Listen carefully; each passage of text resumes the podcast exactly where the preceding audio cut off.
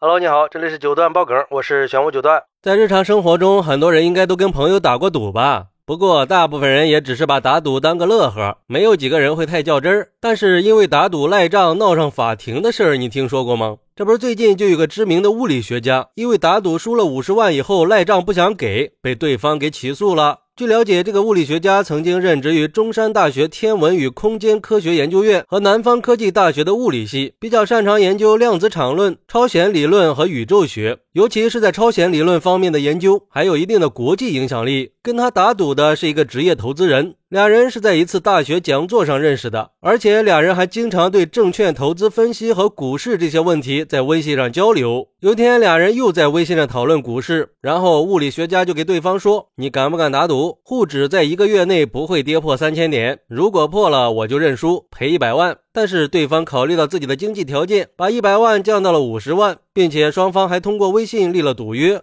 约定谁输了就赔对方五十万。可是后来沪指最低下探到了两千九百六十八点二八点，跌破了三千点。不过刚开始的时候，物理学家表示愿意遵守赌约，但是后来对方要求他给钱的时候，他又反悔了，还说对方掉钱眼里了，小肚鸡肠啊这些话。没办法，对方就把他告上了法庭，要求他按照赌约赔付五十万块钱。嘿嘿，这事儿确实新鲜哈，打个赌都要打官司了。不过也是五十万呢，那可不是个小数目啊！就是不知道这玩意儿在法律上算不算数啊？而对于这个事儿，有网友就说了：“都是有头有脸的人，何必这么较真儿呢？赢了钱，对方没兑现，失去了情谊；输了钱，没兑现，失去了信义。而且这种打赌协议应该是无效的吧？因为本质上它就是赌博行为啊！就这么公然的挑衅国家法律法规去违法赌博，合适吗？”公安部门应该把他们俩一块儿给处理了。不过不愧是物理学家呀，打个赌都比我多个万字啊。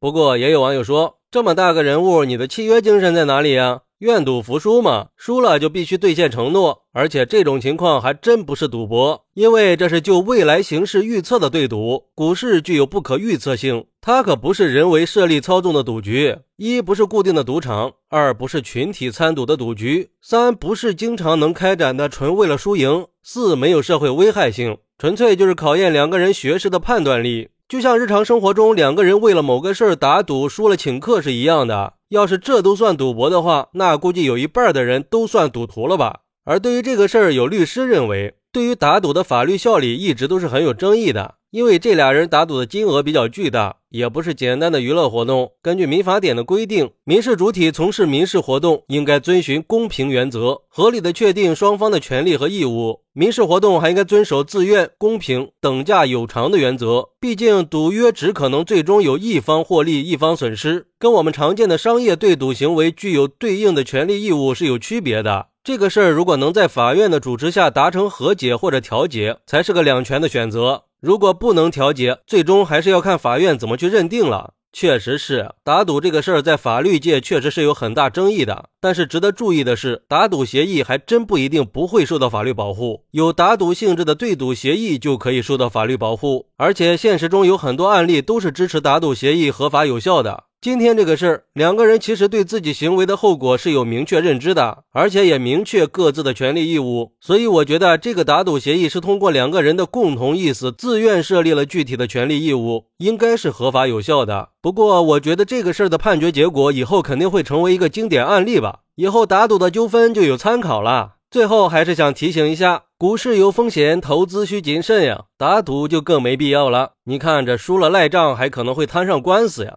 还被人指责没有契约精神，赢了的也不一定能要到钱，这不闲的吗？好，那你觉得这种打赌协议是合法的吗？快来评论区分享一下吧，我在评论区等你。喜欢我的朋友可以点个关注，加个订阅，送个月票，拜拜。